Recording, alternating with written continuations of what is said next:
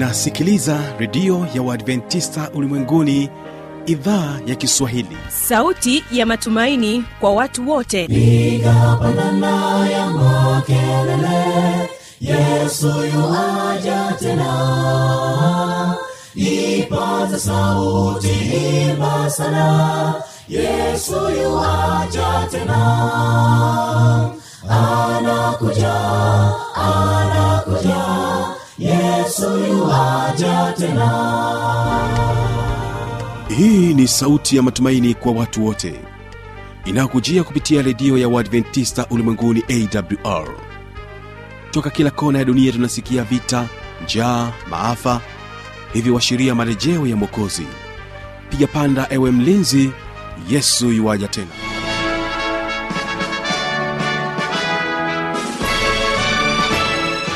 hujambo na karibu katika matangazo yetu kupitia idhaa ya kiswahili ya redio adventista ulimwenguni awr inayokutangazia kupitia masafa mafupi ya mita bendi 25 kutokea morogoro tanzania. Hii leo mpendo wa msikilizaji ninaamini ya kwamba tutakuwa sote mwanzo mpaka mwisho wa kipindi hiki cha biblia ya kujibu. Awali ya yote ungana nami kibaga mwaipaja na moja kwa moja hii leo ambao watatubariki kwa njia ya nyimbo ni waimbaji wa kwaya ya vijana ya dovya. Watakuja kwetu na wimbo unaosema baba yetu na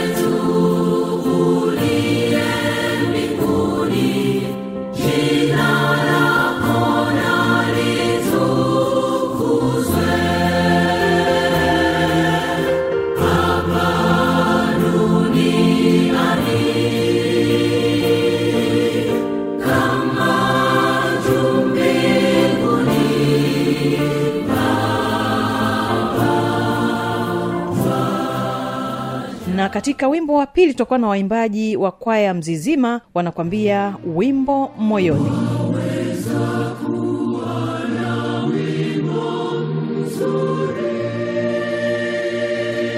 kwa upande wa mada yetu hii leo leo tutaangazia swali lake anania ambaye anatamani kufahamu tofauti ya wakristo wa protestant na wakristo wa sabato. Hapa utaungana naye habi machilu pamoja naye mchungaji emmanuel andrew wakijibu maswali haya ambayo yametufikia hapa studio. Na kwa kwanza basi nikukaribishe kuweza kuwategea sikio waimbaji wa kwaya vijana ya dovya wanakwambia baba yetu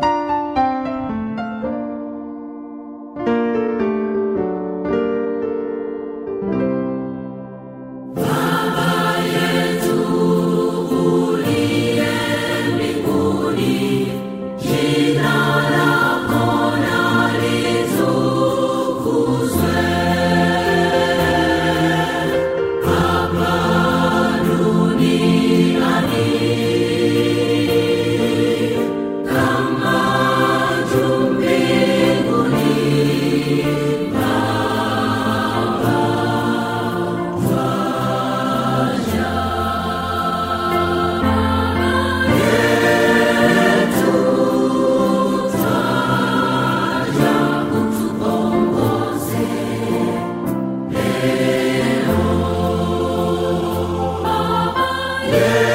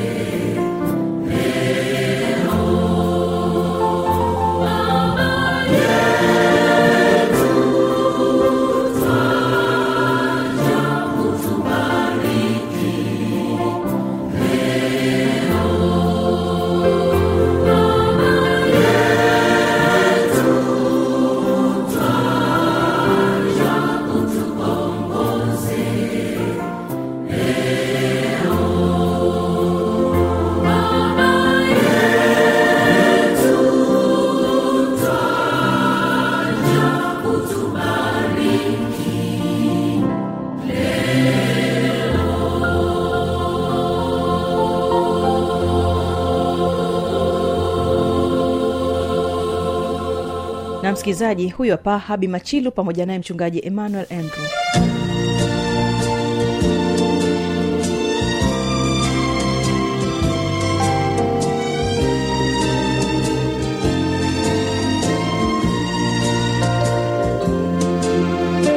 na sasa tunaenda swali lingine. Mm. na swali hili linatoka kwa anania. Anania huyu hajasema anaitwa anania nani mm. lakini ni kutoka kule mbeya. Yeye anataka kujua tofauti gani kati ya wakristo wa kiprotestanti na wakristo wa sabato. Anataka kujua kuna utofauti gani?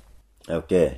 Uh, rafiki huyu anataka kujua utofauti kati ya wakristo wa protestanti na wakristo wa sabato. Tuanze kutazama jambo moja uprotestanti uprotestanti ni kitu gani? Uprotestanti eh, ni aina ya ukristo. Eh, maana bahati nzuri amesema wakristo wa protestanti na wakristo wa sabato. Kwa hiyo tunataka tuelewe uprotestanti ni aina ya ukristo. Na ukristo huu ulitokana na kanisa katoliki katika historia. Huko e, ulaya kaskazini kwenye karne ya kumi na sita e, ndipo uka, u, ukristo huu ulitokea. Ukristo huu ulitokeaje ulitokea baada ya mapinduzi ya kiprotestanti kutokea ndani ya kanisa la roman catholic. Matengenezo hayo yalitokana na nini? Na nani aliyekuwa mwasisi wa matengenezo hayo? Kuna mtu mmoja maarufu sana anaitwa martin luther na yohana calvin. Anaitwa yohana calvin. Hao walikuwa ni wana matengenezo. Walioona kwamba uh, martin luther kimsingi martin luther ukisoma historia yake alikuwa anasoma kwenye shule ya seminari ya kitawa. E, lakini alipokuwa akisoma huko wakati fulani ada zilipungua na hali ya kiuchumi ikawa mbaya baba yake akamhamisha shule. Akampeleka kwenye shule nyingine. Akiwa kwenye hiyo shule nyingine ndipo akakutana historia inasema akakutana na mwalimu wa kiadventista sabato na yule mwalimu alikuwa anafundisha ukweli wa biblia huyu e, rutha akaona mbona kama kuna kitu hapa kinachoonekana kuwa tofauti sana na kinachokiamini kwa sababu alikuwa anaandaliwa kuwa padri mtawa. Akiwa kwenye shule hiyo ya kitawa wakati ameondoka sasa yuko kwenye shule ya kawaida ndipo akakutana na nuru hiyo. Na nuru hiyo e, kimsingi ilikuwa imempatia mianzo ya yeye kutambua ya kwamba kuna tofauti ya imani niliyoipata kutoka kwa mwalimu huyu wa kiadventista kisabato na imani niliyo niliyomo ninayoifahamu ya walimu wangu kutaka kunifanya mimi kuwa mtawa. Kwa hiyo akaanzia hapo kwa nuru ile ndogo akaanza kuwa na maswali ya kujihoji kwamba mbona ninachofundishwa kwa huyu mwalimu na kile na hiyo ndio tamati ya kipindi hiki cha biblia kujibu kwa siku hii ya leo. Kumbuka kesho Biblia, ni mafundisho makuu. Naamini ya kwamba umebarikiwa nayo basi kwa maswali maoni changamoto au jambo akaanza niandikia anwani hii hapa ifuatayo. nikushukuru sana kuchagua kwa pamoja nami mwanzo mpaka 1517, mwisho wa kipindi hiki. miaka ulikuwa nami kibaga mwaipaja na hii eh, AWR. basi hawa hapa waimbaji wa mzizima kwaya kutokea dar es salaam wanakwambia wimbo moyoni mimi sina la ziada tutane kesho panapo Eh, majaliwa. kwa hiyo alipozigundua hizo wakazi aka- akazipeleka kwa viongozi wake wa kidini na wakabaini ya kwamba uh, rutha yuko sawa kulingana na ukweli wa neno la mungu. Lakini kwa kuwa sasa ameyaleta ndani ya kanisa na na watu wanaomfuata rutha martin rutha akahesabiwa kama mwasi. Sasa martin rutha akaondoka maana hakuwa tayari. Akaondoka na kundi la watu kutoka roman catholic waliokuwa against. Ndio maana inatokana na neno eh, protest yani wakao wako kinyume. Ndio maana wanaitwa waprotestant kwa hiyo walio, walio kinyume na mafundisho ya romani catholic. Sasa walipoondoka wakiwa kwenye kuendelea kujifunza na kutafuta ukweli zaidi hawa nao kwenye kundi la martin luther wakagawanyika. Kuna kitu kiliwagawanya kinaitwa sola kwa hiyo wakajikuta wametengeneza sola tano. E, sola tano. Hizi sola tano zikawatenga kimafundisho. Kwa hiyo kukawa na kundi la kwanza lililokuwa limebaki kwenye kitu kinaitwa sola scriptura. Hawa waliamini nini? Hawa waliamini bibilia pekee kwamba ndiyo yenye mamlaka na mafundisho yote yanayohusu neno la mungu yanayomhusu mungu yanayohusu uokovu yanayohusu maisha yote yanayo yani chochote kinachohusiana mungu. Bibilia ndiyo yenye mamlaka na sio kitu kingine. Hilo likawa ni kundi la la kwanza. Kundi la pili ambalo lili- hapo linaitwa uh, solafide hii solafide ni kundi ambalo lilijenga fundisho lake kwenye imani peke yake. Kwamba sisi hatushughuliki na biblia sisi tunashughulika na imani. Na unajua wakati huo kulikuwa na imani ya mapokeo. Kwa hiyo kile ninachoambiwa ndio ninachokiamini. Kwamba ubatizo ni kwa kunyunyiza maji. Naamini hivyo. Kwa hiyo hawakutaka waende kwenye biblia inasemaje ila wakabaki kwenye imani. Kwamba wanajenga fundisho kwenye imani peke yake. Kwamba uokovu ni kupitia imani katika yesu kristo. Kwa hiyo wakabaki hapa. Na ndio maana unaona hata leo kuna watu wanasema mm, agano la kale halipo ila tumebaki kwenye agano jipya. Kwa nini? Maana ni jipya ambalo limeletwa na yesu. Eh, kwa hiyo tunaishi kama tunavyotaka. Ya kale yameisha hayo yamegongemelewa kwenye msalaba. Hilo ni kundi mojawapo kundi la tatu linaitwa soragratia. Yawa soragratia linatokana na neno grace soragratia kwa maana ya kwamba eh, wamejikita fundisho lao kwenye neema peke yake. Kwamba uokovu ni kwa neema ya mungu. Tumeokolewa kwa neema. Tumeokolewa kwa neema. Kwa hiyo tunaweza tukaishi. Ndio paulo anasema sasa kama neema inazidi kuwa nyingi ndio tuzidi kutenda dhambi. Anasema la ni kweli neema ipo lakini tunapaswa kuishi kulingana na neno la mungu. Na kundi lingine ni sola crastas hawa walibaki kwenye kristo pekee. Kwamba uokovu unapatikana kwa yesu kristo kwa sababu ya dhabihu yake ya kuadhimisha. Na mwisho ni sola deo gloria yani kwa ajili ya utukufu wa mungu. Kwa hiyo uokovu unatokana au unatimizwa na mungu pekee. Kwa hiyo utagundua haya makundi yakaleta tofauti. Sasa kundi lipi liliondoka na lipi? Utagundua kundi la waadventista wa sabato ambalo baadaye sasa lilikuja kukua. Lilibaki kwenye kundi linaloitwa sola scriptura hii sola scriptura kwa sababu imebaki kwenye biblia. Waliposoma biblia zaidi wakagundua ya kwamba mm imani ni zaidi. Maana biblia inasema imani pasipo matendo imekufa. Kuna uhusiano mkubwa kati ya imani na matendo. Kwa hiyo utagundua ya kwamba kwa namna hiyo protestanti unapozungumza eh, wakristo wa kiprotestanti na wakristo wa sabato kwanza lazima waelewe wa sabato ni, ni waprotestanti hiyo lazima waelewe. Warutheri ni waprotestanti yaani mprotestanti ni yule aliye kinyume na roman catholic. Sasa hawa wengine wanatofautianaje na wasabato ambao mafundisho yao hayakujengwa kwenye bibilia peke yake? Wamebaki na imani. Ndio maana utagundua wanaamini kwamba tunaokolewa kwa imani lakini misingi yao bado inafuata misingi ya kikatoliki. Kwa hiyo mtu anaitwa ni mprotestanti lakini akibatiza anabatiza kama mkatoliki. Ananyunyiza maji anasema yeye ni mprotestanti lakini ibada anaabudu jumapili kama anavyoabudu mroman catholic.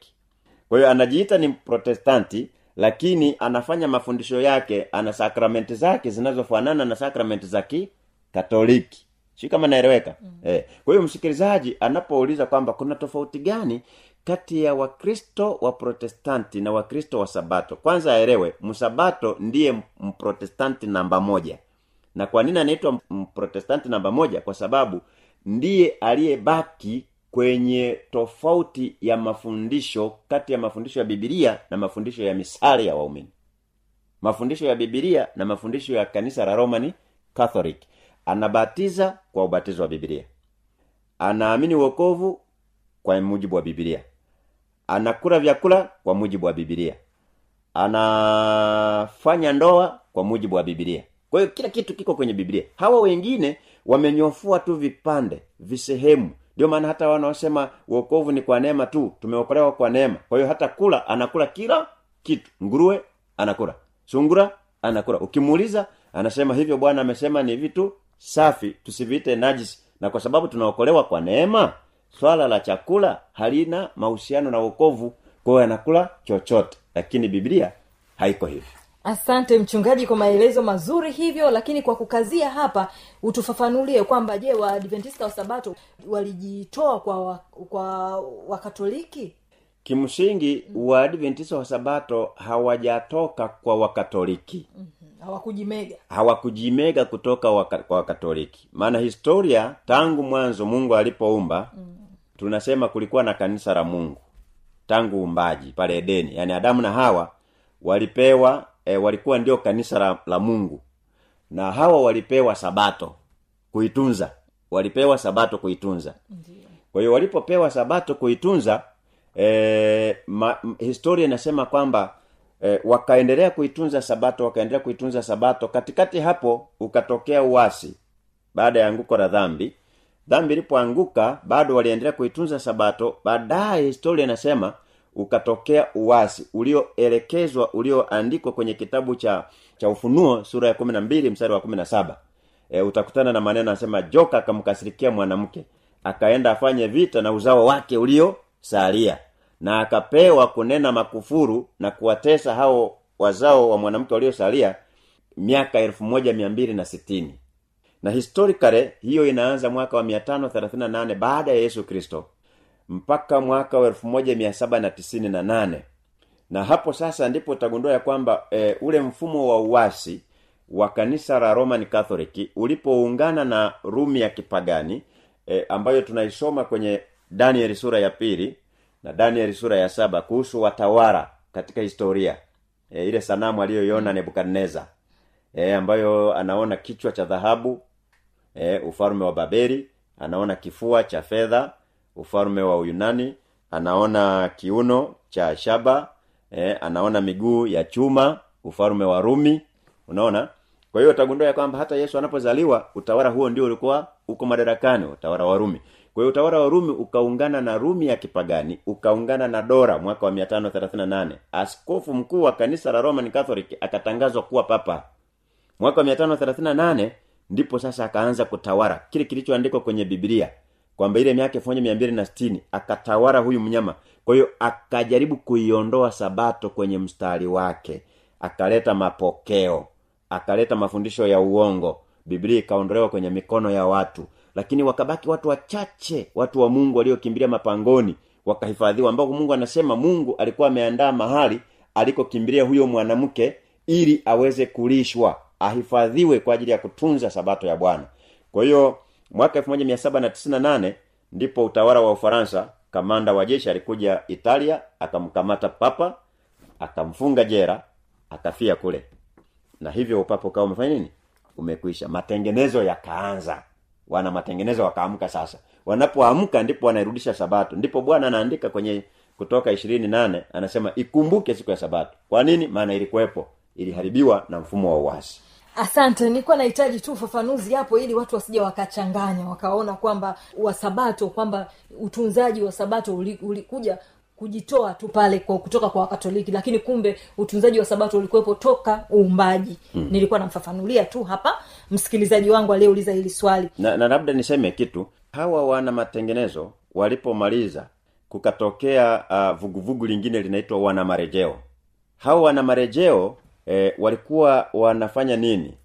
Wanarejea. Maana martin luther alifanya matengenezo ya mafundisho kwenye e, kanisa. Hawa wana marejeo wanakuja sasa kurejea kwenye kweli za bibilia na walitoka kwenye madhehebu mengine.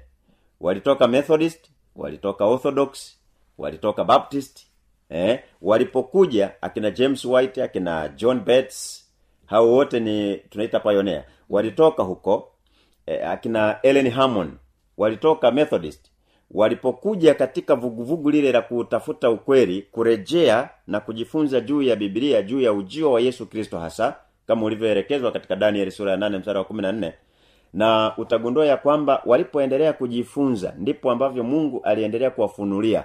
Na ili kuwa taasisi wakaungana kuanzia mwaka 1844 ambako sasa tunaona linatajwa katika ufunuo sura ya tatu mstari wa 12 mpaka 18 inazungumzia habari ya kipindi cha kanisa la laodikia. Anasema katika kipindi hicho ndipo wakarejea kwenye maandiko na mungu akawaongoza wakabaini uelewa sahihi juu ya utunzaji wa sabato wakaanza kuitunza sabato. Kuanzia hapo ndipo sasa wakaanza kuitwa wasabato. Kwa nini? Maana wanatunza sabato wamerejea kwenye sabato ya bibilia sio kama naeleweka. Mm. na mwaka elfu moja mia- ni mia nane na sitini na tatu ndipo wakatengeneza taasisi ya uongozi taasisi ya utawala na kupewa jina sasa kamili kama jina la waadventista wa sabato yani seventh day adventist church. Kwa nini? Kwa sababu wamerejea yani ni wana marejeo wanaoabudu siku ya sabato wakisubiri marejeo ya yesu kristo. Kwa hiyo wengine ni kweli wan, ni wana marejeo wanasubiri ujio wa yesu kristo lakini hawaitunzi sabato. Asante. Kwa ufafanuzi huo mzuri mungu akubariki sana mchungaji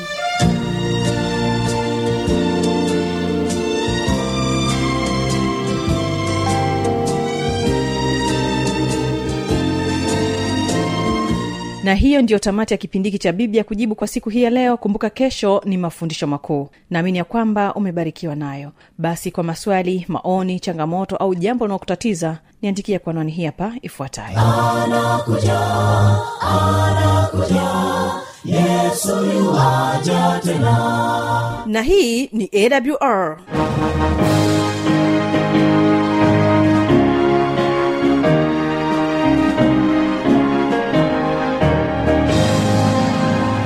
redio adventista ulimwenguni awr sanduku la posta 172 morogoro tanzania. Anwani ya barua pepe ni kiswahili at awr org.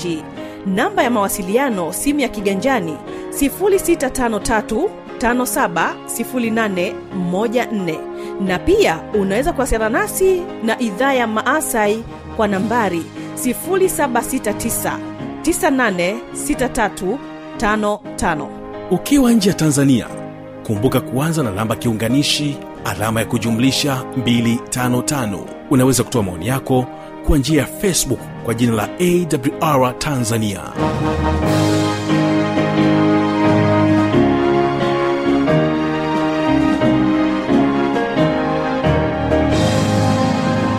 nikushukuru sana kuchagua kwa pamoja nami mwanzo mpaka mwisho wa kipindi hiki. Ulikuwa nami kibaga mwaipaja na hii ni awr basi hawa pa waimbaji wa mzizima kwaya kutokea dar es salaam wanakuambia wimbo moyoni. Mimi sina la ziada tutane kesho panapo majaliwa